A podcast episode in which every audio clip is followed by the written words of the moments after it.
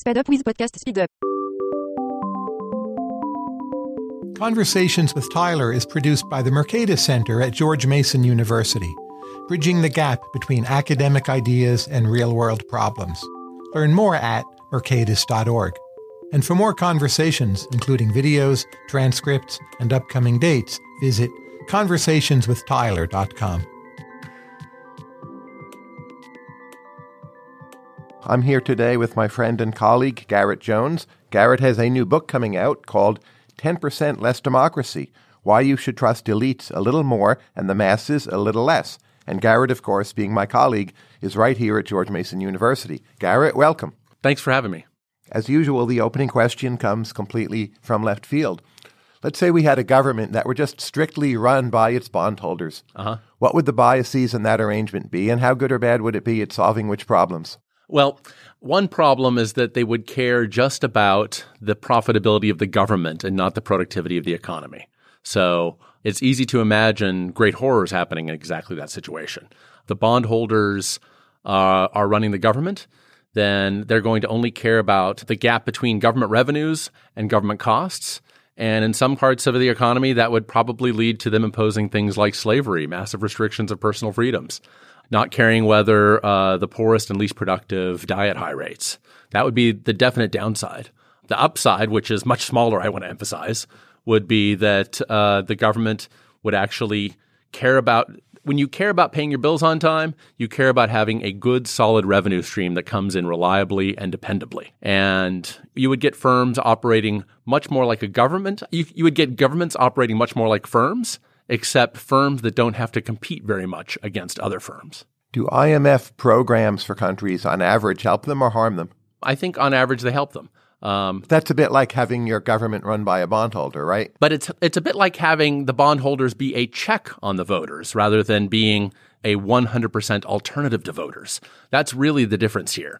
Bondholders can be a good check on government, just as voters can be a good check on the abuses of government itself.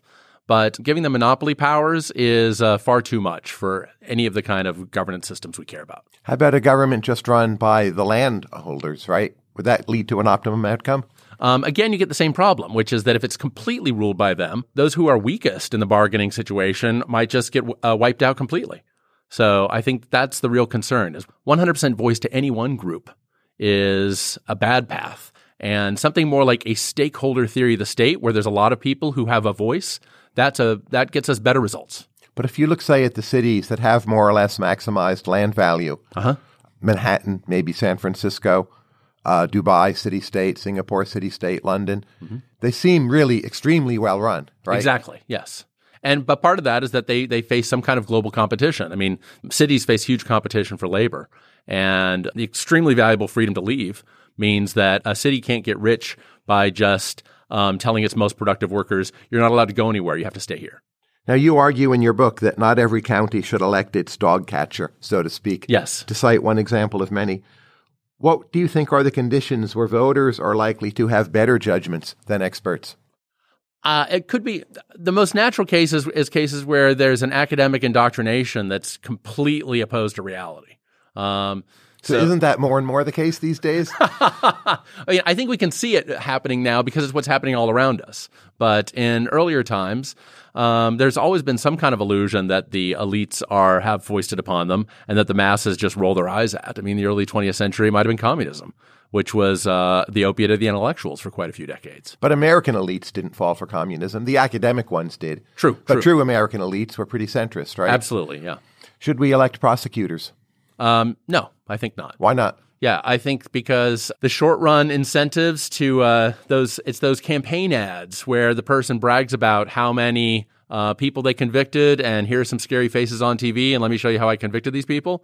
Um, that's the kind of – the emotional – that's triggering that sort of uh, short-run hyperbolic discounting, impulsive thinking that the behavioral economists have warned us about. And that ends up having, I think, far too much influence. In the United States, other than the implied supermajority rules already in, in place through checks and balances, are there policy choices where we should impose new supermajority rules, like a two-thirds vote in the Senate or the House?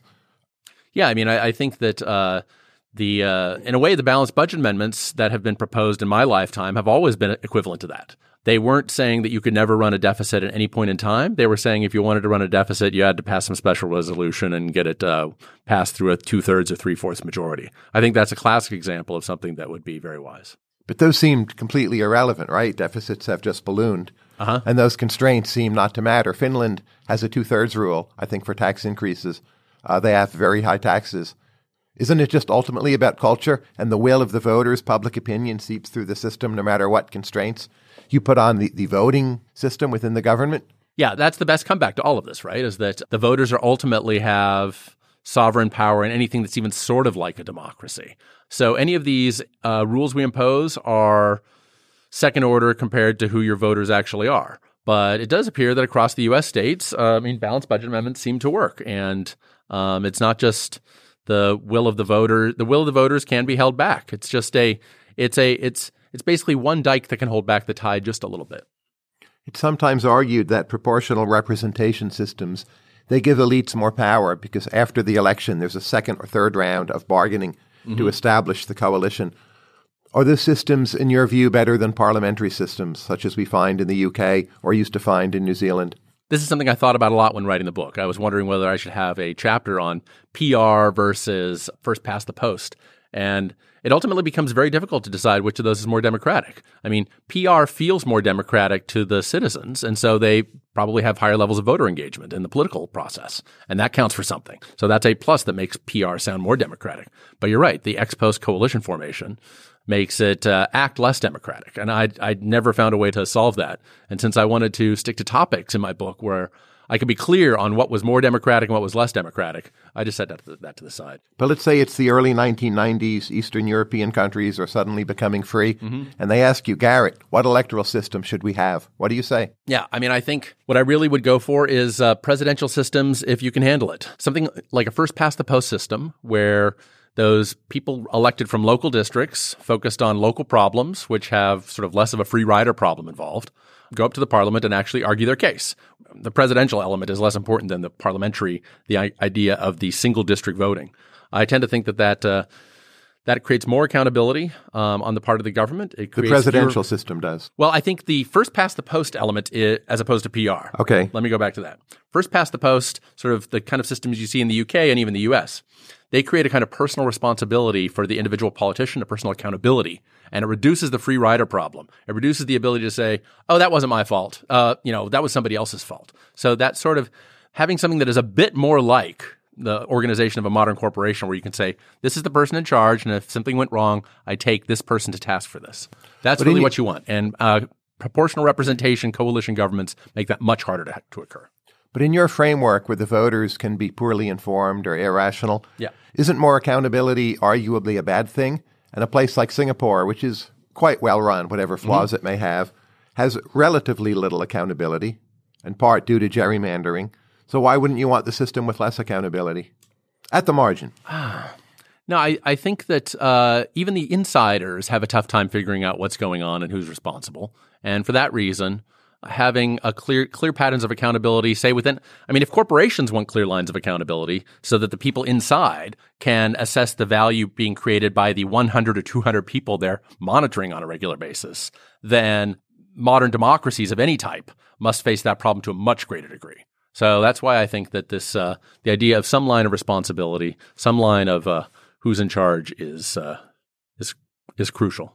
Is trial by jury a good idea?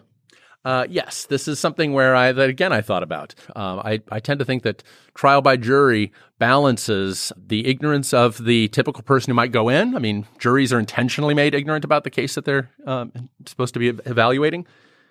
It seems to balance that weakness against the big benefit of individual responsibility. Like there's a small number of people making this decision.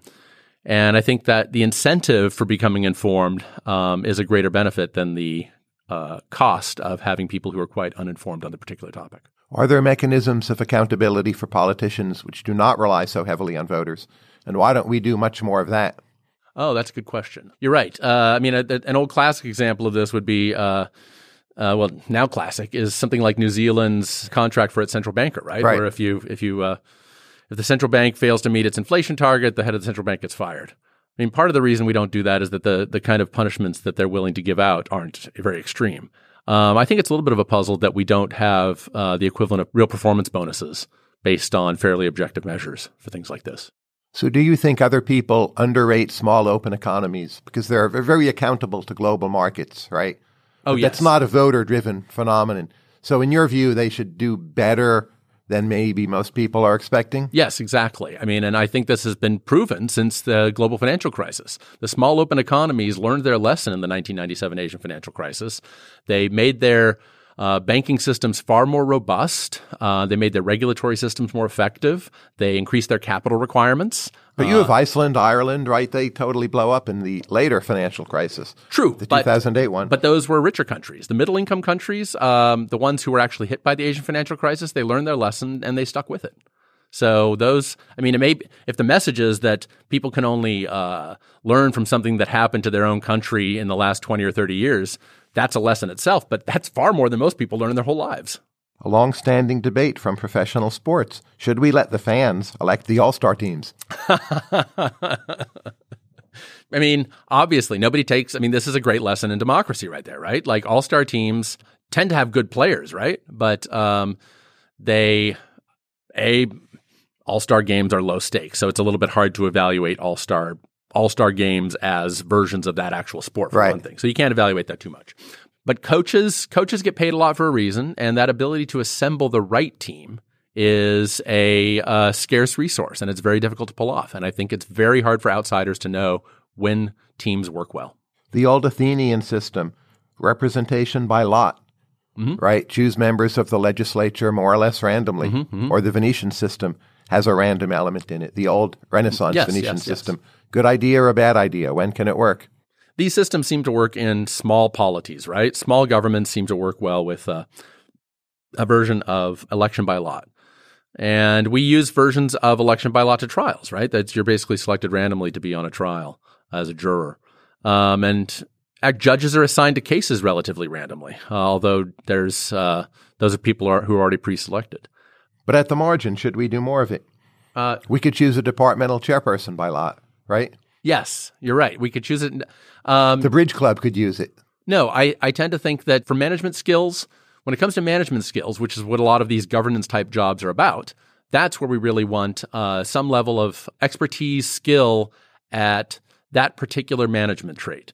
Where juries are good is where the jury style selection system, where selecting people randomly from the populace is most valuable, is when we're trying to figure out the opinion of the populace, and we want people to carefully think about an issue.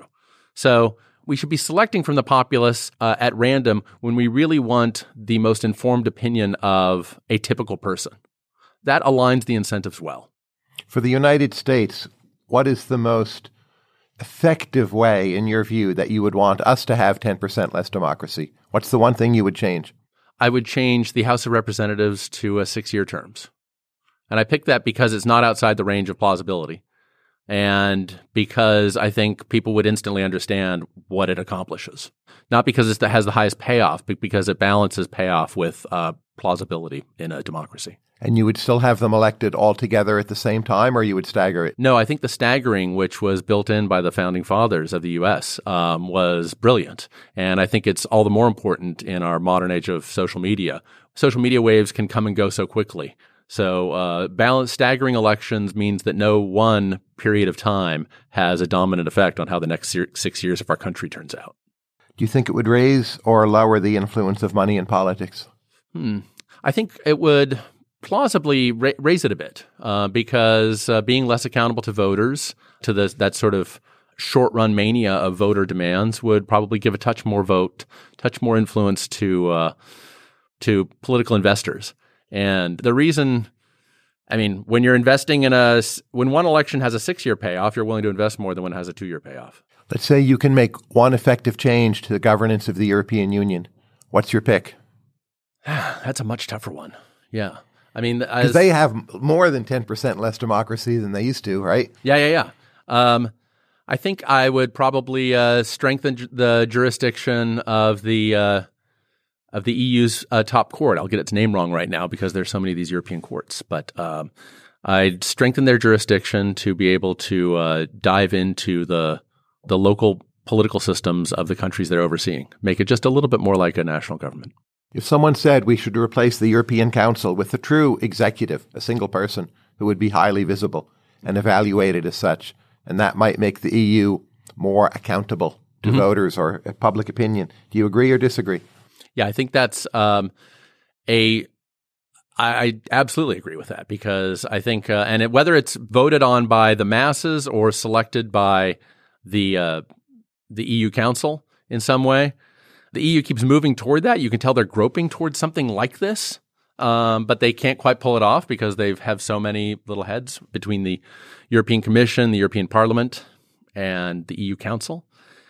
But yeah, you're right. They want more accountability so that there's a clear voice and there's someone they can hold responsible for success and failure. But do they want more accountability? Isn't there the risk that with an executive, you can then have a highly visible direct clash with national governments and maybe the whole thing falls apart? And the whole point of the European Council system is to make it vague and amorphous and not so transparent. So you can always kick the can down the road and pretend you agree when you don't. And that's what keeps the whole thing held together. Well, this is this is the question, right? Right now that if they're getting rid of the squeakiest wheel through Brexit, that strengthens the case for um, having a tighter government among the remaining members. Scott Sumner says, ask Garett about Switzerland, the world's most democratic nation by far. This is, a, this is a great question. People have brought this up to me over the years, right? So Switzerland is incredibly democratic and it's incredibly functional. And uh, part of the, uh, it's hard to tell. Is it just that the Swiss are different? Is there just a sort of Swiss national culture that uh, can't be, you know, that can't be captured? It's a sort of lightning in a bottle? Or is it something as simple as the fact that so much of their um, direct democracy is held at the local decentralized canton level, right? Sometimes even lower levels, quite um, the equivalent of villages levels. So to the extent that it's at that very uh, low level, that's sounding a lot like the Athenian system. And the Athenian system of direct democracy working okay in groups of five to twenty thousand might be plausible. Um, but that's not the level we're working with. And uh, Switzerland is not running its national government through direct plebiscites in that way. What about extreme federalism for more places? Is that a good idea? Right? It is logically possible. Um No, I, I tend to think uh, that it's not incredibly desirable um, for the kind of reasons Glenn Weil points out, that basically there's a lot of increasing returns in the world, and you want to be able to have uh, feasible routine government negotiations at the highest level where increasing returns are mattering. And, you know, it's totally plausible to have more federalism, but uh, outside of Uh, the problems, I mean, we even see this in, in, in problems of big cities, right, where metropolitan statistical areas much better capture the scope of positive and negative externalities. That's where the bargaining should be happening. But yet we have these city governments and um, that are much smaller often. And I tend to think that increasing returns are uh, driving a lot of the successes and failures around the world, positive and negative externalities of human interactions. And so you want to have the the broadest scope possible. You you want to have your equivalent of a parliament at the broadest scope of negotiation because parliaments are our great Coasian negotiation forum. It seems that more decisions in the U S at least are being made at the city level. Minimum wage hikes, climate mm-hmm. change policy. Uh, apart from whatever you think of those particular decisions, yes, yeah. Are you in general unhappy about more decisions being made at the city level? No, I love it because it, it creates more natural experiments for economists to study. But that seems at variance with what you just said about wanting the externalities internalized I mean, and increasing returns. I mean so that important. Ironically, of course, right? Because it's like they're they're creating these natural experiments at the very local level, which creates a lot of information. That's beautiful in its way, um, but a lot of these are things that are are not that um, promising. By the you know, economists aren't going to ever be that excited about massive minimum wage hikes, doubling the minimum wage in the normal range of variation for most countries we've seen. Here's a reader question, and I quote: "Are there any examples of people willingly giving up some of their power to elites? There's lots of systems of indirect democracy, but I can't think of any that evolved to that point from more democratic systems." Oh, no. We've uh, been shrinking democracy across uh, a lot of the rich countries. The biggest example is uh, since the nineteen seventies, the rise of independent central banking. Politicians handing over more and more power to um, people like me, uh, to economists, to macroeconomists, especially those trained in money and time series. And they just let people... People I went to grad school with, these folks just kind of run the central banking system. So that's a voluntary ceding of massive financial power to people who are quite unelected, have long terms, and are essentially impossible to fire. If we just think of government as a check on the very worst outcomes, in the way that I think Karl Popper suggested, mm-hmm. just get rid of the worst people, the very worst decisions. Mm-hmm. Don't expect too much from the actual decision-making capacity. Does that then make democracy look better and we want more democracy? Whereas if you think of government as a calculating mechanism, well, of course, you want the elites. But if it's just about throwing out the worst cases, Doesn't democracy then make a comeback? You know, that's why the chapter one of my book is entitled uh, The Big Benefits of a Small Dose of Democracy. I mean, avoiding the very worst outcomes is the least we can hope for from governance. And it turns out that democracies are great at eliminating the very worst outcomes. So democracies, regardless of how, how measured, even a moderate dose of democracy is associated with um, no famines and negligible numbers of massacres of a country's own citizens and probably starting fewer wars. And hard to get from correlation to causation. That's why I have a chapter on it. But it does seem as though a moderate level of democracy gets us uh, the chance to avoid the greatest tragedies that have occurred in modern governance. Dominic Cummings, as you probably know, recently wrote a blog post saying that in the United Kingdom, for their reforms, they want a lot of super smart weirdos who know a lot of math, mm-hmm. maybe can do some programming to change things and shake up the civil service. Mm-hmm. Does that idea make sense, or is it going to destroy itself? As a general rule for all the civil service, it destroys itself. But as the idea of a sort of skunk works that could, uh, if if kept in a box for two to three years, could generate great ideas that could be pushed into the right sectors of a government, that seems quite plausible. My guess is that in, in any of the rich democracies now, there's probably five to fifteen percent of the government that where there's just enough of a culture that's open to radical reform. And it probably takes a year or two to figure out where those sections of the government are. And a, the right weirdos could come in and uh, re-engineer that, just like pretty much like any kind of corporate or- reorganization. If you could be benevolent dictator of any country or region on Earth, where could you have the greatest fifty-year impact? Oh. They do what you say. They do what I say. And you get ten years in charge. Yeah, and yeah, then yeah. you leave. Yeah, yeah, yeah. Yeah, I would like to think that it'd be Rwanda. So, I mean, they uh, Paul Kagame has done uh, has made quite a number of reforms. Um, other economic, political, social leaders across Uh, Sub-Saharan Africa have paid a lot of attention. There are, of course, real weaknesses in what's been going on there as well. But uh, I think that it, it could be the case that he just doesn't need my advice, that he's really just you know, following uh, the Lee Kuan Yew path to the best of his ability. But I think the idea of having a, a populace that's basically open to uh, moderate levels of reform and leaders who are open to uh, to some, some degree of technocratic governance while making life great for the masses, that's... That's something that could happen there. Why has political polarization in America gone up, if indeed it has? I mean, I think a lot of it has to do, I mean, some of it is the rise of social media, right? It is a, sort of the federalism of the internet. Um, and part of it is uh, the rise in ethnic diversity across the U S. And, uh, you know, there's a reason why we use the term ethnic conflict when studying uh, a lot of uh, wars across history.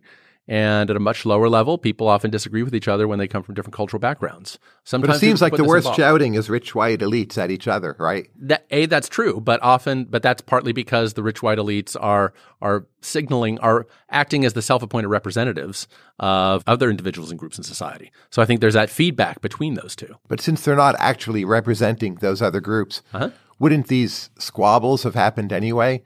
And if one group of the wealthy white elites claims to be speaking for, you know, the L A T I N X people, well, maybe that's absurd, but that's a kind of excuse, and they would fight about something else.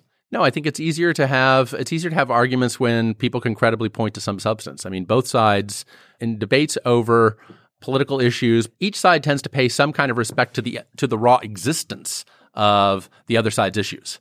So if there is no existence of the issue, if you're talking about folks who are zero point zero zero three percent of the population, then it's much harder to create a broad social movement um, worrying about that problem. You once said on Twitter that one of the books that influenced you most was Gary Miller's Managerial Dilemmas, The Political Economy of Hierarchy. What did you learn from that book? Why is it important? Oh, it's it's great because it applies classic public choice to the questions of the organization of the firm. Uh, so one version of it, uh, one early insight is that Arrow's impossibility theorem applies to any kind of decision within a firm. So if the, you have three managers, uh, three top managers who are trying to decide the strategy of the company, and they disagree slightly on where the company should be taken, wow, that can lead to classic preference cycling, a classic Condorcet paradox.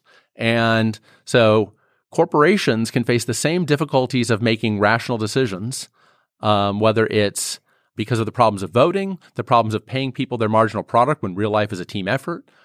And ultimately, Gary Miller says the only thing that can solve this problem is to realize that firm culture is basically an equilibrium to a repeated prisoner's dilemma, a long-run cooperation game. And so once he once he pointed out in sort of the climax of the book that long-run cooperation, uh, focusing on some kind of cultural norm and infusing that throughout the system was crucial to firm success, and that failed firms would be those often that failed to coordinate on a good equilibrium. I decided that was central to seeing not just how firms work, but how societies work as a whole. Let's try some questions related to your first book, Hive Mind. Here's a reader question. Quote, the term hive mind is often thought of as a science fiction term, first used in nineteen fifty in a short story, Second Night of Summer by James Schmitz, about alien intelligences. In the Cold War era, this was frightening. And of course, there's the Borg from Star Trek, Next Generation. Do you think the term hive mind is now fully thought of as a good term rather than a concept that strikes fear? Yeah, it's a great question. I have to say the um, the Wall Street Journal uh, very kindly wrote an entire article, and the heart of it, the heart of the article was how I picked the title of my book. And it was about this very theme that hive mind used to be a negative idea, but now people routinely on social media at least treat it as a positive idea. Yeah, the idea that that we can grab ideas from a lot of other people and synthesize those ideas and get, to use the business cliche, synergy, where the whole is greater than the sum of its parts. This is something that people can see on a regular basis now in a way that was much more theoretical fifty or seventy-five years ago. So I think the idea of a hive mind or collective intelligence is, it still has this, the scary downside, and it should, uh, but the positive upside is way too visible for people to ignore. In the nineteen seventies, Irish I Q measured as lower than British I Q, yeah, and people worried about this as a problem. These days, Irish I Q measures as higher. What should we learn or infer from this development? Yeah, and something similar happened in East Germany um, after the end of communism, right, where there was this sort of ten-ish point I Q gain within about a decade, decade and a half of the collapse of communism. So I think it's a sign that uh, substantial amounts of national or regional intelligence, cognitive skills, are really shaped by the culture that we're that we're marinating in. So this is part of my hive mind ideas that uh, it's I, I take the Flynn effect very seriously. And what Flynn and Dickens pointed out in their famous paper, and what Flynn has emphasized in his own work, the I Q researcher who's a philosopher by training, is that when our environment change, most of us get to choose our own environment as adults, but some of us have our environments as adults forced upon us um, through basically the culture or society we're living in. And that has a huge effect on how we use our minds. And I think that really does show up in substantive intelligence, not just some sort of nominal intelligence. But what's the key environmental lever? So whatever Ireland did, it's not that people were starving, right? That no, we true. understand. Yeah.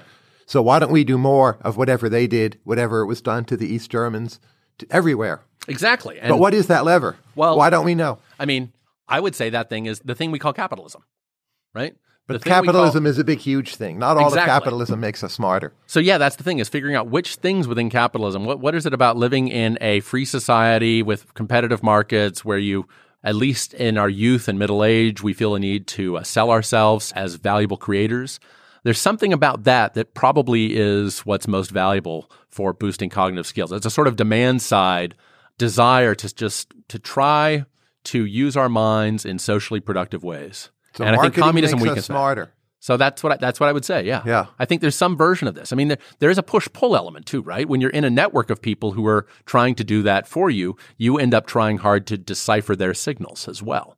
When other people are trying to present themselves as, oh, look, I'm a cognitively sophisticated person, I'm trotting out these ideas, you're trying to process their signals so you can fit into their world. And so this there's a synergy here. It's not just a one-way story. One of the key themes of your book is that the social returns to intelligence in groups are much higher than the private returns. Yeah. Uh, if that's the case, why don't we see increasing returns in the economic data almost everywhere? Oh, it's because this is it works essentially like a level effect, not like some sort of increasing returns to scale. So if my estimate from my early work was that uh, one I Q point raises your private marginal product about one percent, but it raises your society's marginal product in the long run by about six percent. So that's a level effect. And so I wouldn't expect to see the, some sort of uh, massive agglomeration showing up in the wealth creation process. But firms are larger than before, at least in the U S Cities are larger. Our population is growing. Mm-hmm. We're better at sorting talent. So why doesn't the economic data look like what Paul Romer expected in nineteen ninety, where there are literally increasing returns to scale? Growth rates go up. Uh, you see increasing returns almost everywhere. It seems we do in a few super firms and a handful of cities, but otherwise not. I mean, I think the answer to why Paul Romer's world didn't turn out to be true comes from uh, his co-author, Chad Jones. Um, Chad Jones's uh, semi-endogenous growth theory basically says yeah, yeah, yeah, it's great to have a lot of people, more people searching for ideas, but there's diminishing returns to the idea research process, just like there are diminishing returns to capital. And once you add in uh, diminishing ideas to the search return process, a sort of, if once you grab the low-hanging fruit, it's more expensive to grab the harder ideas to invent.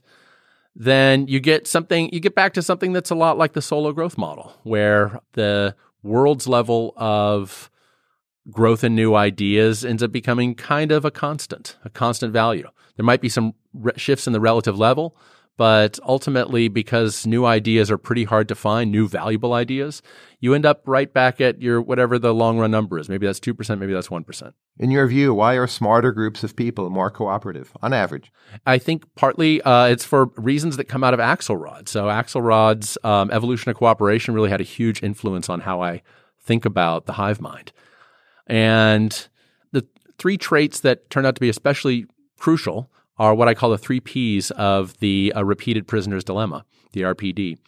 And uh, it turns out that intelligent people are more patient, they are more pleasant, and they are more perceptive. So, and uh, in order to get good cooperation in groups, it helps to have people who are focused on the long run, who are willing to like take a little risk today in order to get back some return to their cooperation in the future. So you need, they need more patient. They need to be more pleasant. They need to be more willing to start off cooperating, to take a chance on cooperation early in the game. It turns out experiments showed that they, in fact, uh, do that on average. And they need to be more perceptive. They need to sort of keep track of the fact that they're playing a game and they ha- that there are payoffs happening. Remembering the history of a game, is, and life is a game in many ways, is important to generating cooperation. So smarter people have tend to have all three traits in greater degree, more patient, more perceptive, more pleasant. And those three Ps of the repeated prisoner's dilemma are crucial for group cooperation. In some studies, the personality psychology trait called conscientiousness doesn't seem to predict cooperation at all. Why yes. is that? How do you make sense of that result? Partly it's because it's none of the three Ps of the R P D. But to go beyond that to real substance, it's that uh, cooperation is pretty dangerous. So uh, a person who's conscientious and trying to make sure that they're watching out for themselves or their loved ones should be a bit reluctant to just jump into a uh, pro-social pro-cooperation relationship because a lot of people get ripped off. So a prudent person who isn't able to tell whether you're dealing with someone who's trustworthy should best respond in an untrustworthy way, right? If I'm if I'm if I know that if I don't know whether I'm surrounded by scoundrels or saints, it's probably a little safer to assume that I'm surrounded by scoundrels. And a person who's conscientious will be more likely to just notice that fact. When I tell smart people, including bosses and venture capitalists, how relatively weak is the correlation between individual I Q and wages, mm-hmm. typically they're surprised. Yeah. You may have found the same. Yes. Does that mean that we as a society, the elites, are overrating intelligence? Um, it does.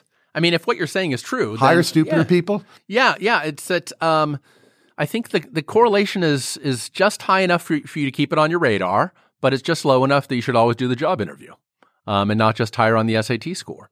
So yeah, the and especially the link between I Q and income is weaker when you just look at I Q and wages, right? A lot of the numbers that people look at are often looking at the link between I Q and total income for people in late middle age.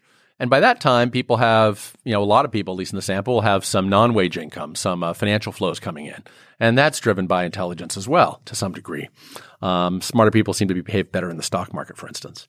So yeah, when you look at the link between I Q and wages, the market just isn't paying all that much for it. The boss will pay something for it, but there seems to be a lot of other things that are worth more. I think part of this is that um, it, the way jobs are constructed is that uh, jobs are constructed to be in many ways foolproof so that a person can't screw it up that much. And so the, being being the very smartest um, person in a particular in a particular job category might might not make you that much more productive than being the worst person in the job that job category. But that's partly because that job category was created so people couldn't screw it up that much. So let's say I do interviews and I've decided I will weight intelligence less. What should I weight more instead? I think an ability to adapt to what the group needs at any point in time, because I tend to think that that that uh, version of openness. Social flexibility. Social flexibility, yeah, Women yeah. tend to have more of that in yeah. some studies, right? I, I, I believe that, yeah, yeah. So if we viewed intelligence properly, we would actually want to hire more women than is currently the case.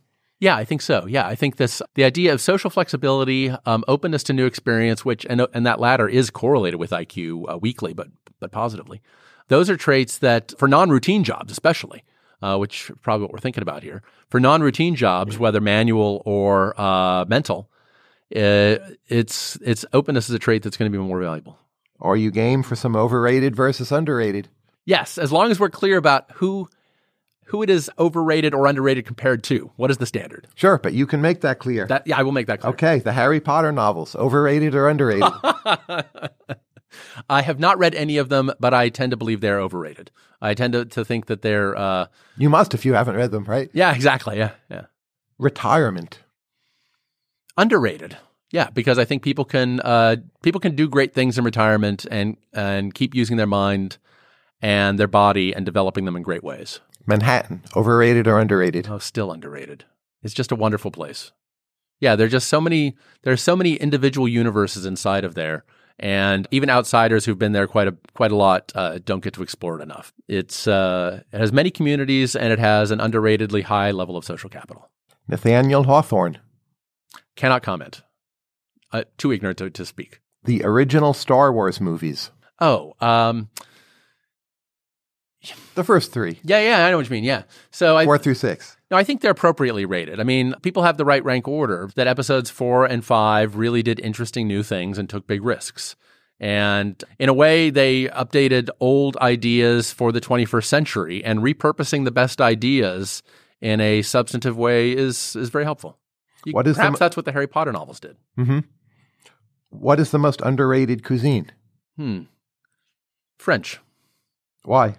Yeah, I still think that the regional varieties across France are not sufficiently appreciated in other rich countries. It often gets boiled down to a few cliches. And that's because they're not exported, or people have bad taste, or what's the underlying mechanism? Yeah, I think people have bad taste. It's that it, it gets boiled down to the cliche versions of it that they've seen, the potted history versions of it. So, yeah. And which are the most underrated wines? I tend to think that regional Italian wines are still wildly underrated. So um, there are so many people doing excellent things in uh, Sicily, in the Northwest, uh, in the Northwest of Italy, in the Piedmont, uh, with the sort of second and third tier grapes that uh, there's just a lot of great things going on. Lennon or McCartney? Oh, McCartney. I don't know enough of the history to assess well, but my impression is that McCartney has a reputation for being the guy who just did this sort of schmaltzy love song stuff, but uh, my, my limited understanding is that he really had a lot of the biggest, weirdest ideas, and his link with Lennon was was real, but he was he was bringing the weird, but he was presenting himself as the schmaltz guy. Buchanan or Tulloch? That's so hard. I'd say Buchanan because he, like Tulloch, had more weird ideas, right? And and um, Buchanan took the time to do something that I personally am not that uh, skilled at and not that interested in, which is building an intellectual empire, um, building a, an organization and a culture that shares those ideas. And that's really how you get uh, important ideas into an ecosystem, is by taking the time to build an organization, to build a culture, to work with people. And Buchanan did that, and that that gave him a power that Tulloch couldn't quite have. Napa or Sonoma? Sonoma. Um, only only because of the wines that I've appreciated from there most recently, uh, where I think there's the land prices aren't quite so high, so it works a little bit more like what the, what you think about restaurants, where you're going to find the best restaurants in strip malls because that's where the most innovation can occur. Similarly, in Sonoma, there's enough inexpensive land that people can still take big risks. Uh, nobody's taking a risk in Napa anymore. Seinfeld or Larry David? Uh, Larry David. So because he can basically break out of the – he can take – He can take the sort of Buchanan-style experience and legacy of an organization, and he can play with it. He can spend that reputation on uh, toying with these ideas in ways you couldn't in a big corporate sitcom. Who's your favorite American painter? Let me see. I'm going to go with Grant Wood right now. I got to see American Gothic just a couple of days ago, and uh, it was it really did say something about America that few would have, I think, the nerve to say in a lot of ways. Macroeconomics. Why is Thomas Sargent your hero? Because he marries... Uh, the best of time series thinking with the best of dynamic general equilibrium thinking, and he's willing to make the tough choices that it takes to um, to marry data with theory. And he doesn't just go off into the la-la land of pure theory, and he doesn't just uh, take an agnostic approach to theory that some of the time series people do. That's a tough synthesis, and he dove into that over for quite a few decades. Why do Sargent and Prescott, at least to me, seem to have lost influence with younger economists? Ah, it's because of the rise of uh, micro data, the rise of big data, the lack of interest in finding grand synthetic stories. I think that that's what I keep running into in the last, say, ten years, is that we're in a world in macro now where people have some sort of vague overall story that they're willing to use, but it's essentially a new Keynesian story, which is a way of saying, ah, there's some nominal stuff, ah, there's some real stuff, we really don't know what's happening. And we're in a world that's a lot like the sixties in macro, where people are studying micro foundations, but they're not synthesizing them into a macro story. Uh, Sargent and Prescott were both wedded to big macro stories, stories that could explain the whole world. That's part of what drew me into social science in the first place, was the fact that I want to be around people who take micro and build it up to a macro story. They tried hard to do that. Um, with the rise of big data um, and the rise of little stories, that has faded. Models of nominal wage stickiness. How convincing do you find them as an explanation of sustained unemployment? Not of sustained unemployment at all. So I, I tend to think that the most recent work, uh, you know, the new John Bates Clark medal winner, um, Nakamura, she, uh, I saw her speak just a couple days ago. I mean, you know, when you look at the research that she's done on nominal wage stickiness and trying to plug it into real models, you know, sure, she she definitely finds real evidence that there's genuine nominal nominal price stickiness, and um, other workers find nominal wage stickiness. These things can't explain ten years of unemployment. The invisible hand is more powerful than uh, wage stickiness in the long run. So what's the missing factor for explaining unemployment over sustained periods of time? Some of it is some version of technology shocks, um, where they're just it's people find it very expensive in real terms to move out of certain sectors of the economy, whether there's a regional stickiness to live in a certain area because of family ties, for instance. Um, whether it's uh, generous unemployment benefits, which are certainly well worth justifying on their own right, because starvation as a motivation to work isn't great. It's these uh, real side factors like social safety nets, real costs of adjustment, shocks that can uh, cripple a person's human capital for a decade or more. Um, I think these are more important for explaining that kind of long-run stuff. Uh, Sargent, Sargent and Lundquist's work on the European unemployment dilemma, I think, captures some of that. What's the biggest mistake found in Twitter macroeconomics? Just people looking for simple answers. I mean, you see this more than I do, of people saying like, wow, we should just have a lot more uh, nominal expansion, and we could have we could have eliminated unemployment a long time ago.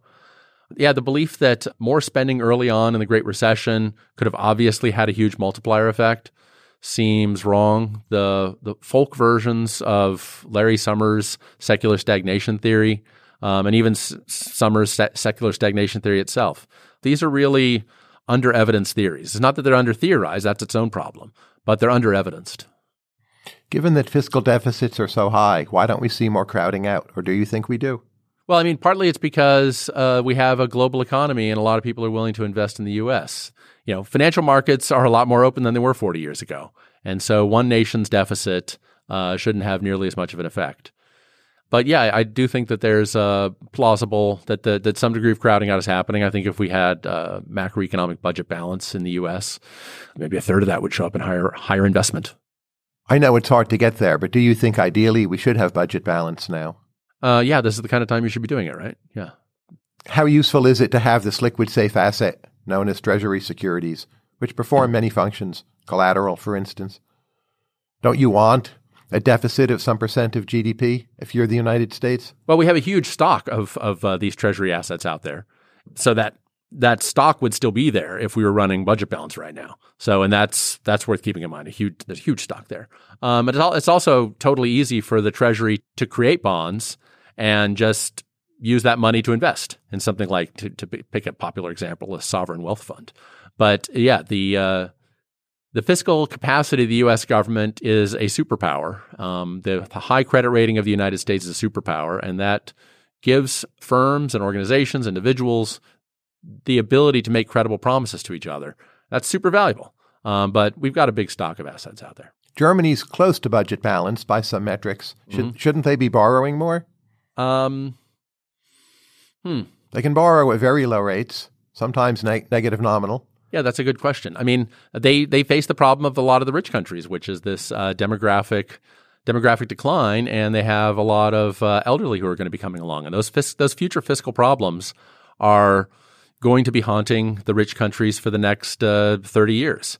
So it seems as though You know, the story that we were teaching as macroeconomists twenty years ago and that I was learning thirty years ago as an undergrad are true today, which is that um, we needed to get ready financially for the baby boomers. We did sort of a mediocre to just below mediocre job of that, and now we're kind of reaping the regime that you'd expect in that world, which is more intergenerational tension. A few questions about your past. What's the biggest danger facing the future of the Mormon Church today? Oh, this is a big problem. They, uh, they've really lost uh, male participation in a substantial way over the course of my lifetime. I was a Mormon missionary in uh, nineteen eighty-nine. I uh, quit. I've kept friendly relations up with uh, with uh, L D S folks since then.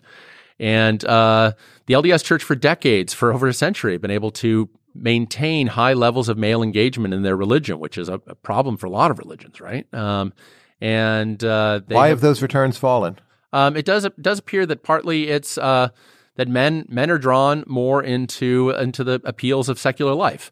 Partly it's that uh, they're learn on Google they're learning about the history of the church and they're learning things they weren't taught in church. Church leaders apparently are wrestling with this. They're just being exposed to ideas that had been outside the purview of the church. I think that's a fairly important part of it. I think it's also a version of it is just the general uh, difficulties that non-college educated white men have had across the U S. The Mormons are having their own personal version of that. And there's a, a much more of a, basically a lot of people can spend their time playing Fortnite, and that keeps them away from going to church. So it's Fortnite and Joe Rogan. Yeah, yeah. Should non-Mormons move to Salt Lake City? Uh, yeah, I think the quality of life there is very good. Um, for non-Mormons, it's, uh, you know, you're, you're maybe at a bliss point now, or, you know, at the, the top of the Laffer curve, where uh, the you, you get these great benefits of uh, high L D S social capital, and yet there are enough non-L D S people that you can have a rich social network that uh, where people might you know be able to go to go to a, a nice wine dinner on a Friday or Saturday night. Yeah, plus uh, you know Brigham Young picked, picked a great place in the mountains. Should non-Mormons move to Provo, Utah? Yeah, that's a little tougher, right? Because I mean, I love it there. It's a good fit for me because I, in a way, speak the vernacular. That's a little harder case to sell uh, because that's. It is built closer around L D S culture, and so people who, uh, non-Mormons who move there will probably feel quite a bit more isolated. In which occupations should we expect to find Mormons overrepresented? Oh, I mean, the places where they are, which is like places like the F B I and the C I A, um, places where being able to speak a foreign language is incredibly important, and being able to pass a drug test is incredibly important, and being able to show you can keep secrets is important, and Mormons are great at all three. Now, you've never written about this as far as I know, but there's something to me quite special or unique about the Garett Jones vision of America uh-huh. that I've never quite seen you spell out, that you get something about America that most other people do not. Do you have any sense of what that might be? I mean, uh, it, there is this case that America at its top twenty percentile of experience is, you know, it, it was an, it's been a nation that's been built on a kind of hope and vision, this sort of not American exceptionalism in that in that it's something you're endowed with, but it's an American exceptionalism in the sense that it's something that people create and sort of a sense of adventure that is central to the American experience. It's a mixture of a pioneering spirit with an element of uh, strong social capital. So to me, of course, the Mormons then are the the sort of embodiment of this, right? You know, they've got this strong social capital, strong enough to stand up to other people, but they're at the same time willing to take huge risks and endure great persecution um, in order to sort of build a new world. And that's that's an extreme version of what Americans have done for quite some time. It's this rare blend of social capital and adventurousness um, at its best times. And that's not just a zero point one percent experience. It's more like a twenty to thirty percent of the U S experience. And that's something that a lot of countries just never get. We're now on to the Garett Jones production function, by the way, in oh, yes. case you hadn't noticed. Now, you did a big America trip over the last year, correct? Mm-hmm. Where yes, did you I did. go? I uh, drove from uh, my house in Fairfax, and I went up uh, across the U S out to uh, South Dakota, where I was able to see Mount Rushmore again, then went straight up to Canada and saw Banff, which was unbelievable. And from there, I basically went a counterclockwise around the rest of the U S and uh, was able to linger for a few days at places that I'd long wanted to see or had just been able to drive past. And what was the most surprising thing you learned?